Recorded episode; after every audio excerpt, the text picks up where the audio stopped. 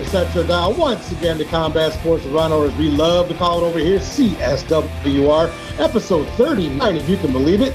We got my main man, the number one ranked bantamweight in the entire country, Canada, season 18 TUF contender, Bellator bantamweight contender, gentleman Josh Hill, joining us for 10 rounds with Rhino a little bit later on. Our intro for today, we're basically just going to be talking about the UFC from last night. We've got our Dana White Contender Series recap, a full UFC uh, Las Vegas 9 breakdown.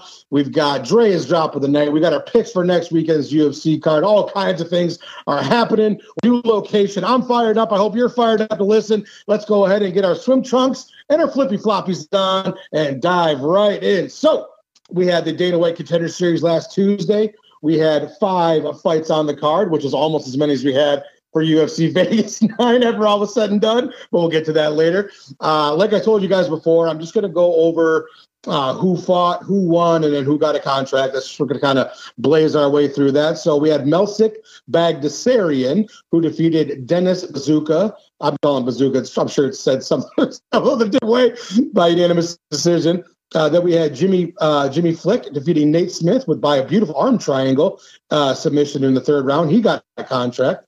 We had then Ronnie Lawrence, who Dana had huge praise for afterwards, defeating uh, Joe Johnson, or oh, sorry, uh, defeating Jose Johnson by UD.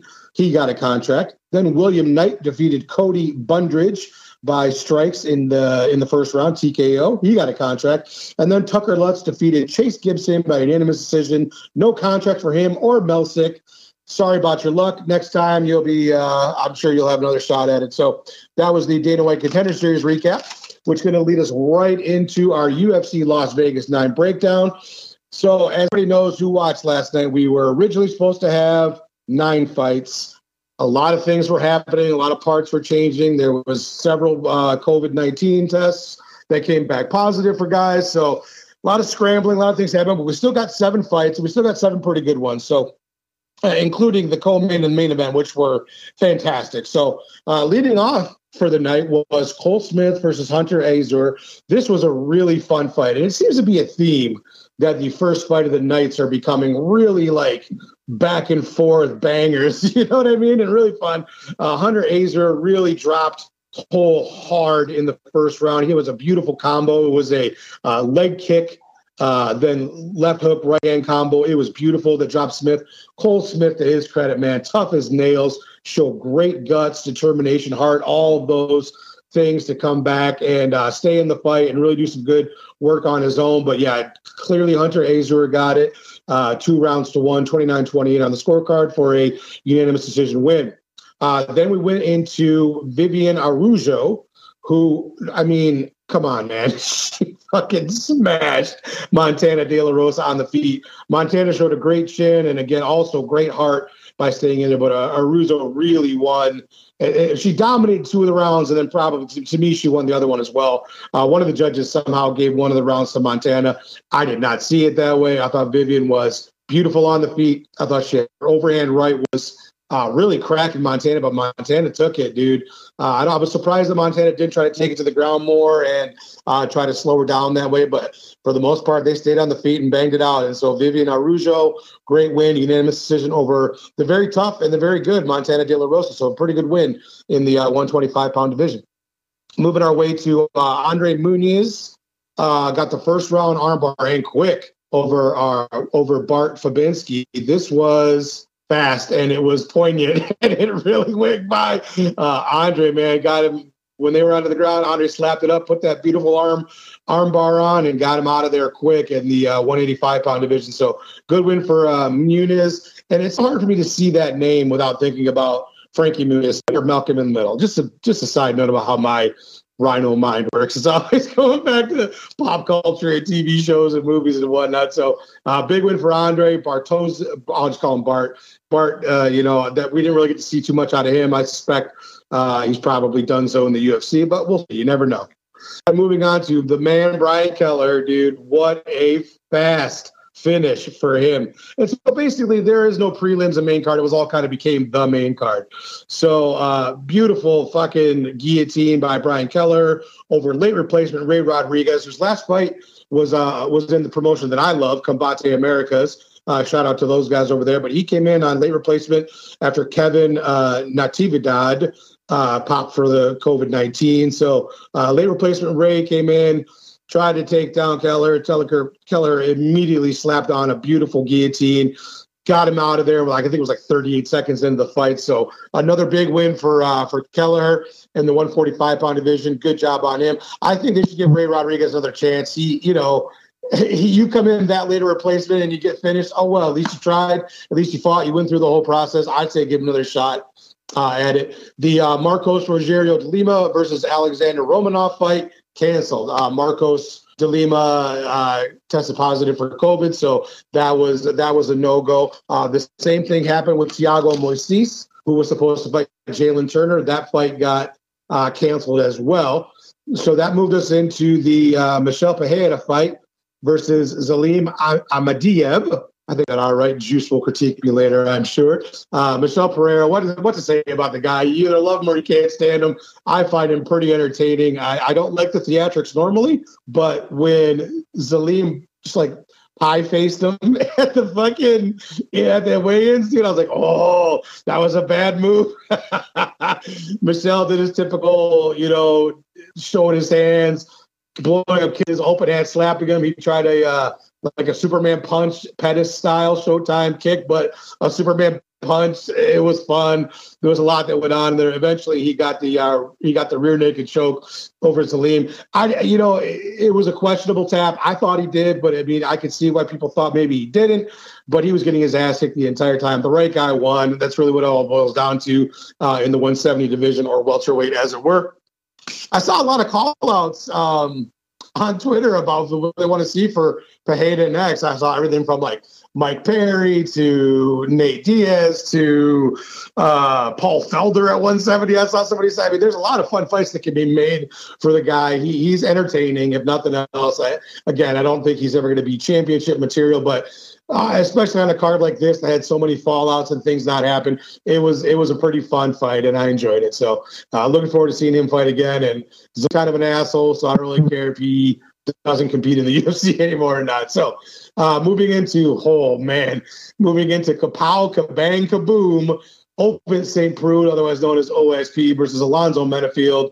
This one was a fun one. A lot of huge body kicks early for OSP. Alonzo tried slowing him down by holding him against the cage it was, you know, it was shaping up to be good because they're both throwing hard. Alonzo had a lot of, uh, you know, times of inactivity. OSP stayed busier, and then before you fucking know it, the short left hook clean KO for OSP. Ovince St. Preux, what a beautiful shot! And I have a sneaking suspicion we're going to be talking about that a little bit later on in the show. But yeah, huge win. OSP clean KO over Alonzo Menifield, who was a good fighter, who I do think we will see uh, make some noise at 205 down the road, maybe drop to 85. I don't know. But I like Alonzo Menifield. But man, OSP, dude, holy crap. What a beautiful shot. What a beautiful KO. Uh, that's going to go ahead and uh, to our main event. So at this point, we're going to call our homie, the feature player, Drea, where we can both discuss the main event for last night. Alistair, the Reem, the Demolition Man, whatever you want to call him, over uh, fighting Augusto Sakai. So, D Reigns, let's go ahead and give our feature player, Drea, a call. All righty, ladies and gentlemen, now we've got our feature player, Drea. We are bringing her in to talk about the big main event from last night. Alistair Overeem versus Augusto Sakai in my most favorite division of them all, the heavyweight division. So I pretty much had it like this. I pretty much had uh, Augusto and Reem kind of going back and forth uh, for the first three, four rounds. Uh, the first three. Um, I mm-hmm. thought you could have made a case for Augusto. I thought you could have made a case for the Reem. Uh, a lot of damage being done, a lot of back and forth, a lot of good um, ebb and flow to it. And then, man, in the fourth and in the fifth, it was all over Reem who got the big uh, smashing finish in the early in the fifth round with the TKO with those beautiful elbows on the ground. So uh, I thought it was a great fight. I, enjoy, I enjoyed it. I know there was a few lulls of inactivity, but overall, I thought it was very active. I thought it was very entertaining, and it was a very close fight up until towards the end. What about you? I agree. It was close. I there were a few times in um, in the second and third round where I was just kind of like, Reem, what are you doing? you know, like stop letting him hit you. But, right. I, in my opinion, it just goes to show how experienced he is, how much of a punch he can take because he was getting you know he rocked him a couple times with with those flurries and stuff that he was throwing but ultimately he was wearing himself out doing that and that's what i was just keeping in the back of my mind. I'm like, because I'm rooting for Overeem. So as he's throwing all these shots, you know, all I'm thinking is he's wearing himself out. He's wearing himself out. Overeem's going to come back in the end and, you know, right. he's going to dominate. And that's exactly, and that's exactly what happened. You know, I, I thought he was going to take it in the fourth, but you know, he, he made it through. Um, I almost thought that the doctor may have was going to stop it because when he was getting up off the ground and his eye was just leaking like that, it looked pretty bad. But I'm glad they didn't and let it go into the fifth round. And uh, Reem once again took him down and dominated with that beautiful ground and pound and those elbows were just like horrifying. they were horrifying to watch. Could you like you could hear that thump? Just you know, it was it was great. Um, so yeah, that I, I thought it was a close fight and it was back and forth, but ultimately, um, you know, Overeem pulled through what he does. So yeah, I feel fight. like oh, yeah, Overeem Overeem experience really showed through, and he's become far more of a uh, cerebral fighter, particularly in the last few years. Uh, you know, being more measured in his approach, not exactly wanting to be in a firefight all the time, which he kind of was as a younger fighter. So very, very cool fight. I was very happy for him. We've got a question about him when we get to the Rhino Gang session. But before we do that, let's go ahead and get into our Drea's drop of the night. The world, world renowned Drea's drop of the night. What? And I, I, I mean, this might be the the least uh, dramatic where we absolutely know what it was. But what did you go ahead and tell the people what you picked from last Right. There wasn't a whole lot to choose from. Right. But I think even if there was, this still probably would have dominated, uh, regardless, because it was it was a good one. Um, my drop of the night comes from Alonzo Menifield versus Ovince St. Preux. Um, OSP was dominating the fight, being the way more active fighter, and then in the round two. Um, final minute, Menifield, you know, he decides he's going to start throwing some shots and he hit OSP with this uh, straight shot to the body and OSP countered him with left hook uh, to the head, dropped him and spectacular fashion and got the walk-off KO. Uh, so my drop of the night goes to Vince St. Preux. Oh, dude, it was so awesome. I, I was te- I was texting with Cyrus afterwards about it. Like, oh, that was that was just amazing. The Wakanda forever signal that he put up too afterward. Just a really mm-hmm. great, just a really great uh, display by OSP, not only during the the fight but after the fight. Really, really cool. Love that guy. And like I talked about a little bit earlier, I think Alonzo Menifield is a good fighter, and I think he'll be back. Everybody gets caught now and again, so uh, no shame in that losing to OSP. So we are now going to get into our main card picks. Now, this is kind of like we talked about it last week, Drea. This is an ever evolving list of things, right? So they can, right. they can they can announce a card, you know, a week in advance, but things are always changing and shifting and moving. And obviously, we saw last night we had a lot of changes and replacements um, due COVID testing. So we we we both look at, and I'm sure many of the fans out there do. We both look at UFC.com, look at Tapology, um, and you know they, there are several fights that have been put on the prelims and put on the main card and put on the prelims. And so we're not exactly sure 100% what the card is going to look like next week.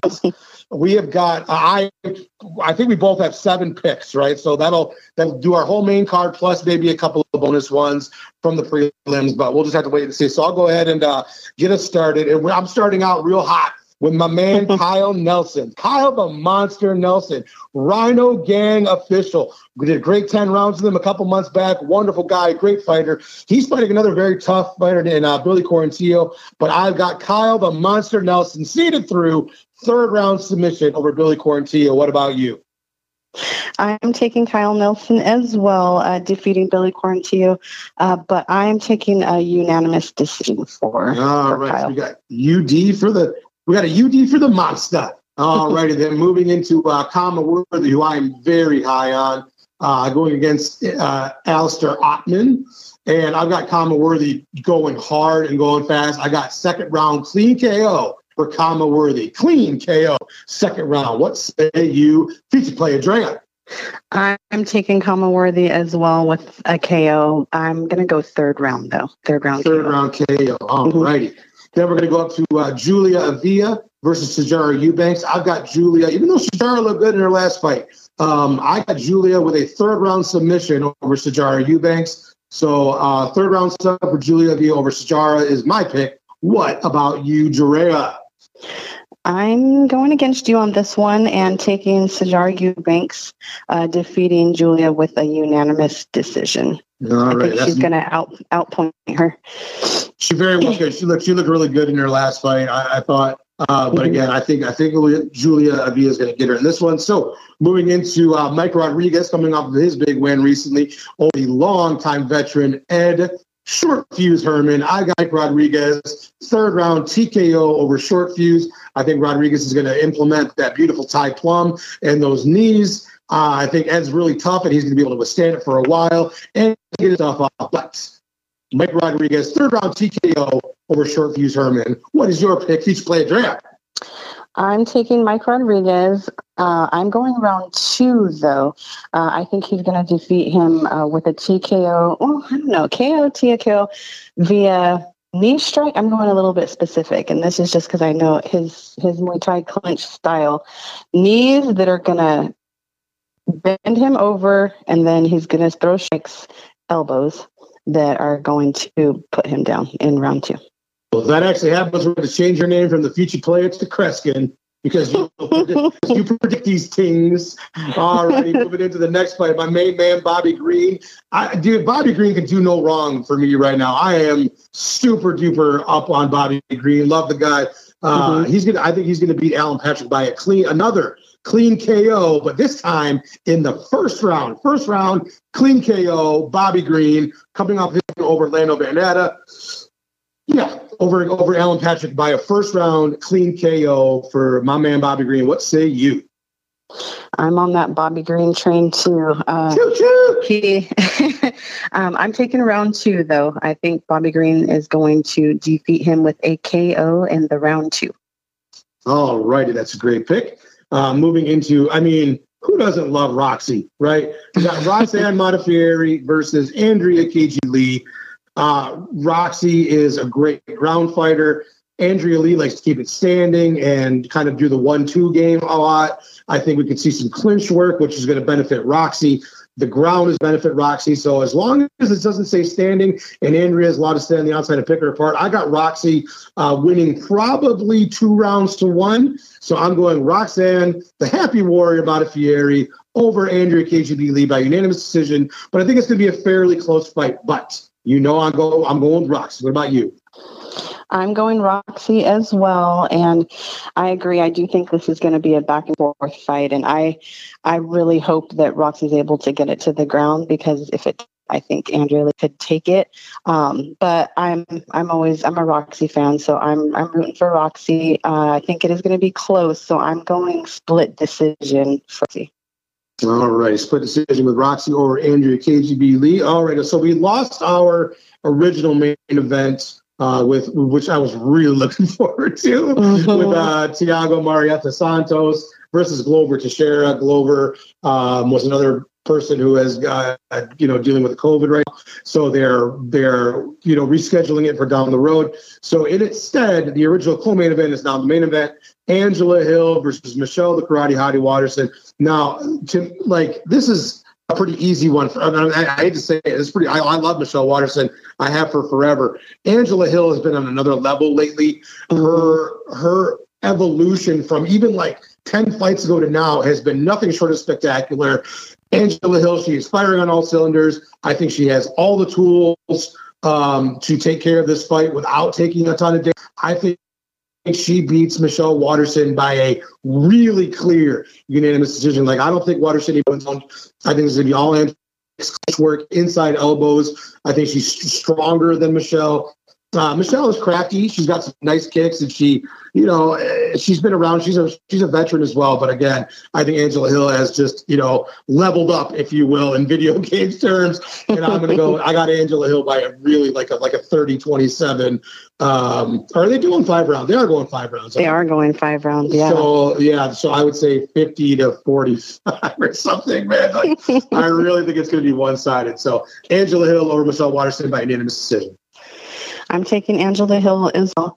Um, although I, I hate to say I don't think that they're ready for a five round fight because I'm sure they could handle it. But um, I think Angela Hill's going to outstrike her. She's going to, her performance is going to be better. And I don't think Michelle Waterson is going to make it into the fifth round. I'm going uh, TKO finish in the fourth. Wow, bold prediction from the future player, Jerry. She's calling a stoppage karate doesn't get stopped too often. So that'll be another feather in the cap yeah. of one Angela Hill. So that's a big, bold statement. We're used to so let's see. big, bold statements coming out of CSWR. we don't play it safe around here, future play, Andrea. We go for the balls. yep.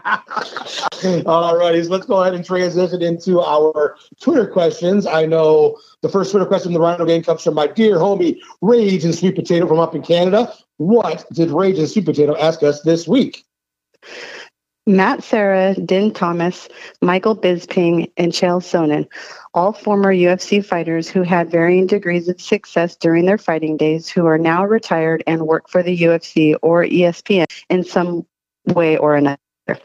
Aside from the current group of fighter commentators like DC, Cruz, and Felder, which fighters on the roster today do you think are most likely to end up as a lifer at the UFC? Who do you see having that kind of staying power? So this is a great question, as they always are for my homie Rage Super Potato. There, there was a lot of guys who came to mind, right? And I, and I didn't want to answer this question with like a 10 minute diatribe about the different guys and why they would. So the first, the two that I kind of picked are uh, the first one is Wonder Boy Thompson. Uh, he is a lifetime martial artist. He has done some you know, commentating work. He has done some like inside the studio work. Uh, he's a handsome devil, that guy. He's really, really nice. He's well received by everybody. He's really, really knowledgeable. And on top of all that, he's a top tier fighter. But I think the thing that makes him the most like um, marketable is that he one he is a lifetime martial artist. So people have, you know, he had a million kickboxing matches before he even started his MMA career, and you know, he's really well known in the karate world. He, he's just a very lifelong, deep, smart MMA slash all types of martial arts fighter. And I think he could do well being a lifer, whether that was coaching at the PTI, whether part-time commentary, whether it was doing some in-studio work or maybe doing some sort of, you know, any sort of uh, publicity for the UFC. I think he puts a good spin on it. Now, conversely, and I think this one might throw a few people for a loop. I think Tony Zinn would be a great guy to have on the roster. Like like we all remember him uh, interviewing Kevin Lee's post fight, and how they had the the back and forths. We know he can talk. We know he's eccentric. We know he's fun.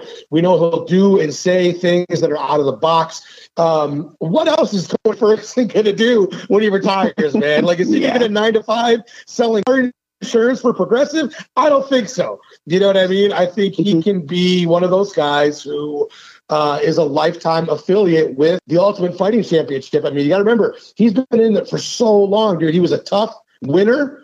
Um, you know what I mean? And he's been just such a big fan favorite for so long at a high level. And the dude can talk. And yeah, he's weird and he's got all these eccentricities. But again, I think he's something that we can see for a long time in some capacity with the UFC. So Wonder Boy for one, Tony El Ferguson for two. So thank you very much, my man. Rage the Sweet Potato. So our next question comes from our dear homie Dave Fretz, the Einstein of graphic design. And what does he have for us this week? And I believe, I believe, Drea, this question was, was for both of us. So, what did Dre Dave have for us this week? I'd like both of you to answer this. See? What do you What do you think are the biggest three takeaways for the sport of MMA in 2020 on a professional level? It's been a crazy year. Yes, brother, it has been a crazy year. Unlike the first thing is unlike other most of the other pro sports, MMA and UFC specifically. I mean, Bellator has too, but it's really been the UFC.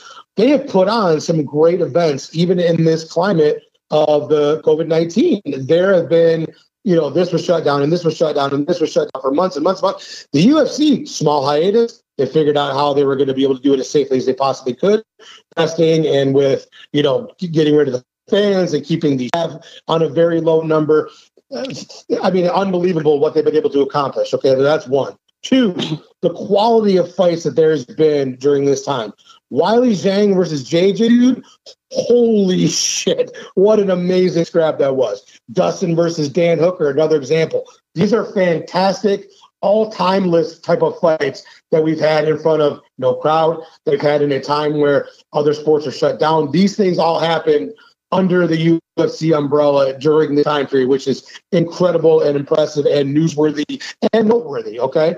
Uh, definitely, this is the tie for thirds. I did too.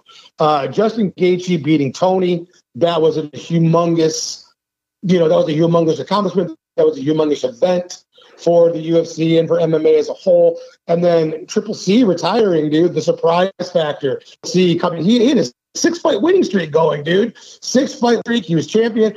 At one point, you know, he was double champ before he relinquished one. So Triple C just up and retiring. I do don't I do don't I do think he'll come back at some point. I don't think the retirement is for good, but that was a very surprising story. So he also asked you, future player Andreas, so you are out of your comfort zone here, and you got to answer a question. What do you have for this man and his question today? Well, your second one um, was basically the same as one of mine, so I'm going to give two. Um, one of them, I think, is that um, there is a lot of unknown talent out there. Um, this field has been brought to light during this because, with all the negotiations and everything, and them not wanting to pay as much during this climate because they don't have, you know, people filling the seats and stuff like that, they have brought on new talent that has not pointed us. And it just goes to show, in my opinion, that there's a lot of talent out there that's not being seen. And I kind of feel like um, they may need to broaden their horizons as far as um, bringing in the talent. I mean, I know they have multiple ways that they do it, but um, just with this, with having to put on last minute fights and just grabbing people out of, you know, where um, there there's talent there, and they're they're not disappointing us. These fights have been really good. Um, so that's one of them. The other takeaway, um, I think, is that MMA uh, has gotten bigger this year and it's gotten a wider audience um, due to other sports being canceled and the UFC and a couple other combat sports um, promotions as well being the first to start back up. Um, I feel has drawn in um, some new some new watchers, some new fans. So that's one of uh, the other takeaways that I've gotten um, in this climate with you know everything going on um, and ufc and you know some other martial arts um, promotions coming back to back to light. Being the first ones to start up has definitely gotten um, some more fans. I don't think mma is going away anytime soon. It's just yeah you're absolutely right, but you know, yes, we did. We have had a couple Bellator cards. We have had uh, LFA. And we have had a few. One. Other, we, yeah, we have had a few other promotions put on stuff, but who did it first and who showed that it could be done? oh, right, UFC, for sure, right? the UFC, so for sure. Right, so we were the first, and then it was just like it, you know, snowballed a little bit. Once the UFC could do it, then it was like all of us, everyone else started jumping on the wagon. But because ultimately, even with other promotions, it's still MMA. So speaking 100%. on an MMA, you know, MMA, um, you know, as a, a as a sport, not right. necessarily speaking directly to one promotion. MMA as a sport, I feel has grown um, because it's all that people have been able to watch. Yeah, no, I totally agree. And the point of me bringing that up was we, we are lucky. We are lucky that the UFC led oh, the way, sure. and we are lucky that all you know they've shown that this can be done relatively safely and uh, efficiently, and these other promotions have followed suit. So we've had content to watch, talk about, and take our minds off of other things. So that was a great, great question, our man Dave Fretz. And once again, check out Dave Fretz at Dave Fretz and at Solo Shoes. I call him the Einstein of graphic design. He puts together the fire posters for CSWR. He can do custom shoes. He did for Joe Giannetti uh, for his LFA fight. He is the man. So check his stuff out. All right. Moving into our third question comes from homie Cyrus King at Cyrus King. And I got to say, okay, Drea, and I think you'll agree. There was a poll on Twitter not too long ago where they were looking for the nicest motherfucker on MMA Twitter. and I don't think Cyrus won, which I don't even know the other people. I don't think. I voted Cyrus. Cyrus King is the nicest human being I think that there is on the world. He interacts with absolutely everybody. He's involved mm-hmm. in several communities, not just MMA Twitter, but uh, MMA politics and MMA food and, and MMA food and food. I guess all food could be MMA food, but uh, and yeah, dude, he is just what a wonderful human being. Uh, I feel lucky that we are both friends with him. What a great dude. So, what did Cyrus King have for us this week? Is Alistair Overeem the most well-rounded heavyweight, striking grappling, etc. The fact that he never won the belt does it show in heavyweight being the most skilled doesn't always guarantee a championship. Do you think the Reem can make one last run? Yeah, dude. Alistair isn't the most well-rounded heavyweight of all time. He's at least in the conversation on a mm-hmm. very, very short list. Uh, if he never gets a UFC belt, just his resume alone is so impressive that he would really be on anybody's Mount Rushmore of the heavyweight division. You know, him and Fedor have got to be, you know, probably one and two of the all-time greats. Uh, don't forget, the Reem not only won titles in at Strikeforce and in Dream, you know, another MMA promotion, but he was also a K1, so a whole other sport in kickboxing. He was the heavyweight champion at the highest level as well. So you're talking about yeah, he has not won a UFC strap. I, I, I don't know if he's ever going to, right? I it does not diminish his resume and things that he's accomplished because you look at a list of who Alistair Overeem has fought in his entire MMA career. It is absolutely the who's who of not only heavyweight, but of 205 early as well. I mean, he fought Chuck Liddell at 205. he is a phenomenal fighter, always has been, and he has kind of reinvented himself. Obviously, with, people make jokes about when he was Ubereem and he looked like a you know a He-Man doll. you know, he was Jai huge in like when he beat when he beat Brock or back in the Strikeforce days when he beat Brett Rogers and whatnot, um, looking like like I said, looking like an action figure. But I still think he is a very viable top tier heavyweight, even at 40 years old. And he has tools and he has the wherewithal to possibly make another run towards the title shot. I don't know. I don't think so, though. You know what I mean? I don't think he's going to ever carry heavyweight gold. I hope I'm wrong. I hope at some point in the next couple of years he gets a shot, he gets a win. I wouldn't be surprised if that happens. I just, if you're asking my opinion, I don't think he ever hoists UFC 265 pound gold. But I love the dude. I look forward to seeing what happens next. Yeah, he's as well rounded as there ever has been in the UFC. Uh, what about you? What's your take on this, Rhea? I'm with. I, I think he's had a great run. Um, I don't think he's out of it by any means, but as far as getting gold um, with the temple that's there right now, um, I, I just don't see it, especially with Jon Jones officially. If he gets into that um, heavyweight, I think I don't think it's going to happen. But right. I definitely that UFC Hall of Famer though for sure. He's with his resume and everything he's done for the sport. Um, you know, he's great, and I applaud him for everything he's done. And I think he should continue and and get that gold. I just don't. I just don't see it happening for him though. So, like the very famous meme that is out there, you, me, same page. Yes. so we are on that one. Our picks are on the same page a lot today. So it'll be a really, it's going to be a really uh, thin margin for error. I think we're only probably going to have two or three picks different for next card. So we'll have to wait and see. Um, but yeah, so Drea, thank you once again for knocking it out of the park. My future player, Drea, the the homie of the Drea's drop of the night, the world famous Drea's drop of the night. Thank you for all of your help today. Thank you for being a future player, and we will talk to you next week. All right. See you next week. And now, ladies and gentlemen, let's go ahead and get into our voice questions. We got our voice question from our big homie, Jim Soon. I know there's been some issues with the anchor as of late for some of you. I hope you keep trying. Uh, but Jim Soon was really cool to get on through. So, Jim, what did you have for us this week, my dude? What's going on, you bunch of fucking casuals? Rhino and the Rhino Gang. Hope you're all doing well. Sorry I missed the uh, episode last week. This night shift, day shift crap just really kills me, eh? Screws me up every day. I have no idea what day is what. I really don't have an idea what day is what any day of the week, regardless if I'm doing night shift or not. Anywho, question for you this week is uh, what's your thoughts on the uh, Jorge Masvidal and Nate Diaz 2 scrap being uh, talked about for January? Get your thoughts on that. I think it's just a money grab for the UFC, honestly. Want that pay per view dollar, you know. But you know me, I'm going to watch them all anyways. I know you will be too, so that's my question for you this week, buddy. It is what it is, kids. You know, it's always 420. Peace.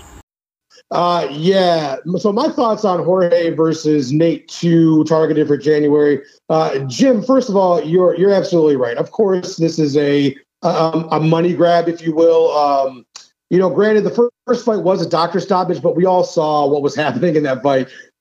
George Masvidal, Jorge Masvidal was absolutely winning. It, to me, it wasn't even all that competitive. He's ranked number four in the welterweight division right now. Nate is 13th. So it's not really going to be moving the division forward, but we got to remember, as you know, everybody else knows too, Nate has a huge and fiercely loyal fan base. Jorge does a little bit to a lesser extent, but Jorge is still in the mix to challenge for a title after a fight or two. I don't think Nate is. Um, they're both entertaining fighters, both in and out of the cage. So you know what? Fuck it. Let's just go ahead and scrap. Let's give the boost to the pay per view numbers for that one. It's not like you can give Jorge another title shot because he just had one, you know, um, versus Kamaru, even though he took it on short notice. And Nate is you know, he demands so much money. He demands high dollars because he's as marketable. Financially, he doesn't even need to fight anymore, dude. He's a very successful guy. He is uh, invested and saved well. So, you know, I mean, I'm fine with it. And of course, I'm intrigued to see it. Uh, do I think it'll be any different this next time around? I doubt it, but it could. You never know. Uh, Nate Nate will always surprise you. You know what I mean? But I still think if they do fight again in January, it would probably be a decision win for Jorge Masvidal. Uh, that's just how I see it. But yeah, definitely, it's it's like you said, it's definitely a money grab. It's a way to boost, you know, pay per view numbers. But I mean, you know, they are in the business of trying to get more people to watch. So it does not make sense for the division at all. It might be end up being a fun scrap, particularly if we can get through the whole thing without any. Um, you know, out any cut stoppages or doctor stoppages. So, Jim Assoon, thank you so much, my dear friend. I hope you're staying safe over there in uh, Canada way, and we I hope you are enjoying the super cool Combat Sports the Rhino sticker that we sent you that was designed by another other than Dave Fretz and sent to you by the future play Andreas. So thank you, Jim Soon. All righty, with without further ado, let's go ahead and dive our way into the 10 rounds with Rhino, the second time around for Josh, the gentleman Hill, Bellator 135er, the number one ranked 135er in the entire country of Canada. Josh, the gentleman Hill, take it away, sir. Oh, my dear friends at CSWR, we have got we've got a real winner with us today. We've got a guy coming off of his beautiful win on Bellator in the 135 pound division. My man, Canada's own, the gentleman, Josh Hill. Thank you so much for joining me today, sir. Hey, buddy. How you doing, man? Doing really good, my friend. I hope this uh we're doing this remotely, like Josh and I talked a little bit off the air. I gotta do this. The Rhino moved to a different spot and doesn't have the Wi-Fi set up yet, so I had to move to a mobile place. So I hope the audio holds up well. So Josh, I just wanted to say first of all, welcome back to the show, man. How are you doing? I'm good, buddy. I'm good. Yeah, it's been a it's been a while. When was the last time I was on here? It's been I don't know, a few months anyway. Oh yeah, it's been like six months, dude. And uh, the, yeah, we're certainly glad to have you back. Josh, you're coming off a really nice win over a very tough fighter, Eric Perez, uh, back on August 21st like how do you feel like that fight went for you? You looked you looked great. Uh, I talked, I gushed over you essentially on my last show. but uh, well, how did you feel like it went? Thanks, man. Yeah, um, it, it went good. I'm I'm really happy with the way it went. Uh, I felt good in there. I felt really calm, and, and uh, I knew Eric would be a, a tough test for sure. Um, you know, he's got a lot of experience, a lot of wins, and, and wins over some good guys. So I knew it uh, would be tough. I, I thought I had to finish in the third round. You know, I, am kind of pissed I didn't get that, but other than that, uh, I'm really happy with it. Yeah, dude, it was it was an awesome fight to watch. Uh, you you split time training between your base gym in Canada that you've been at for a long time, House of Champions, and Team Alpha Male, a very famous gym out of uh, Sacramento, California. Do you anticipate that kind of being the, the way things are in your camps moving forward, kind of splitting time between those two gyms? Yeah, I have like when I'm back home, I have like five different gyms that I go to. I got my oh, own wow. gym. I got Parabellum. Uh, I go to House of Champions a little bit. Um, um, Niagara Top Team, uh, and then I have athletics as my strength conditioning, and then yeah, I go to Alpha Male. But I've been going out there since um, 2013 or 14, I think it was. So I've been going out there for a while, and yeah, I, I whenever I can get out there, I you know I love to do it. I love to split my camps in half and kind of start them out there, finish them up here. Um, but yeah, I'm. I mean, I'll be going back and forth, you know, until I'm until I'm done fighting. That sounds good, dude. Uh, so you, so if you watch back the fight, which I'm assuming you have with Perez, what were some of the aspects of your performance that you were pleased with, and some things you're like, man, why the fuck did I do that? was there any of those? um, there's, I mean, I, I, was I was doing a lot of the things that I wanted to do. Like I wanted to land a lot of uh, calf kicks. I've been crushing those in training, and uh, they like my new favorite weapon, man. And um, so I landed a lot of those, which is good. Um, I, I, squared myself up a little bit more than I wanted to on the cage. I, I do like actually when guys kind of pressure me on the cage. I'm really comfortable there, but I tend to kind of you know square myself up a bit and kind of wait for them uh, a little bit too much, which which is I'm trying to get away from, but. Um, and then yeah, the, the one, like I almost had that choke in the third, and I think like if I just made a little couple minor adjustments, I might have got the finish there. But I mean, he's a he's a tough cat, and he's he's hard to put away. But overall, like I said, I was pretty pleased with it. I'm, I'm flying knee again. You know, it's the second yeah. time. I did it against Zani in my Bellator debut, and I and I hit him in the forehead with it, and and I just kind of grazed him. And then I did it with Eric, and I just caught him in the nose. So I'm hoping the next time my next opponent's on the chin, it's a it's a finish. yeah, dude, for sure. Uh, so you again, you just fought. There would be. It didn't seem like you took a lot of damage in there, dude. Your defense was on point. Uh, did you talk to anybody in the uh, like of the brass of Bellator? Do you have any idea when your next one could be? Are we just in the figuring it out stage, or are you just like, you know what, I'm not even dealing with that right now. I'm just going to take some time to relax. Uh, I talked to my manager um, after the fight, and he said the the matchmakers and the brass were, were definitely happy with me, and and um, you know that they like me, and they you know said I'm legit. Um, so that's good. I, am hoping. Um, I didn't take any damage. Yeah, you're right. I, I, feel good actually. So I would. I want to fight again before the end of the year, 100. Um, I would love it if it was like November or December. That would be perfect. Um, so we'll see what happens. Uh, I would love it if I could, you know, get one more win and that be enough to give me a shot at the belt. But we'll see what happens. I know they got the um, Mix and Archuleta are fighting for the belt uh, next week. And then I know they have Sergio Pettis uh, going to be fighting the winner. So, like I said, I think that puts me at like number four. Um, so if I get one more win, I think I'm, you know, that could, you know, pretty much put me in line for a title shot. Hopefully, we'll see. Yeah, I'm glad you brought that up, Josh. So a fighter of your caliber with your record, um, something didn't sit well with me. You know, I don't, I, I usually don't talk about this. I usually don't get into this, but a fighter with your record, uh, a fighter who has your uh, credentials being put on the prelims of that card, it didn't sit well with me, dude. I know, I know right now with the, the state of the world, card placement is not the biggest deal, right? I get that, but you belong not only on the main card, but in like a co-main or main event spot. That's that's not just me being like you know a friend and a fan, but that's like le- legitimately, dude. Look at look at the track record, look at the fucking credentials. That's where you should be. Did that bother you in any way? Did that was that like really? I'm not sure about this, but I'm still gonna go out there and kill it. Like, did that affect you or make you think about that at all in, in any way?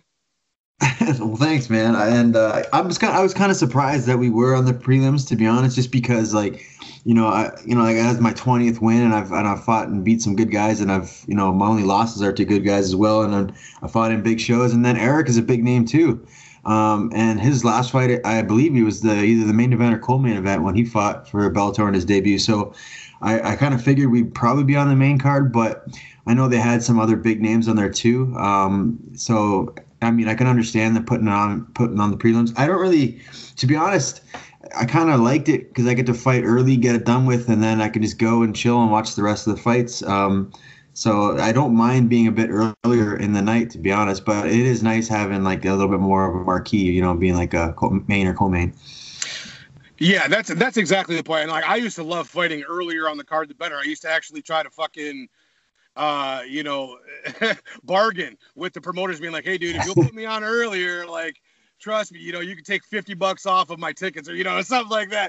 But yeah, so I preferred it too. But yeah, it just, someone like you, someone like, you know, Perez, a fight like that, I don't know, just to me, it just didn't sit right being a, a prelim when the, the talent level exceeds even some of the fights that were on the main card. I'm just gonna go ahead. I'm just gonna go ahead and leave it at that because you are, as they say, a gentleman, and you don't want to get into too much of that. So uh, now that you've had some post-fight family time, what are mm-hmm. some? Cause I know I know Team Hill is a horror movie house. I know this about you. I know this. What are some of the horror movies that Team Hill has been watching now that you've had some downtime with the fam? Well, I'm, my wife actually isn't, so I'm like trying to convert her slowly and slowly. But my, my, my stepson is definitely getting into it, and then my, my baby girl, she's already you know she's two and she's already loving it. Um, so I watched. Uh, actually, it was actually before the fight. I was in the hotel. I watched that, that movie uh, uh, on Shudder. It's actually good. It's like a um, a Zoom type movie. Uh, I was actually pleasantly surprised. And then uh, the other night, I had the kids for the first time watching Scream. You know, they had to show them that. You know, it's an absolute classic. So they had to they had to break that in. Oh yeah, dude, absolutely. So they're uh, as everybody knows, and and as I always bring up, what was the post fight victory meal, Josh? I mean, I know you've been cutting weight and you've been fucking working your ass off to get down to do, a, do an easy even 35 what was the big payoff food wise after the big win over Perez? Um, so it, it's you know it being in the all the COVID and whatnot. Um, by the time we got out of there and back to the room, the the hotel, the Mohegan Sun, um, I was super excited because they had a hash house restaurant there. Um, and if you know what that is, um, I've had it in Vegas, and they have uh, the best ever chicken and waffles you'll ever eat in your life. Wow! Um, so yeah, so I was super pumped. And then after the fight, you know, I was looking into it, and they closed at 10 p.m.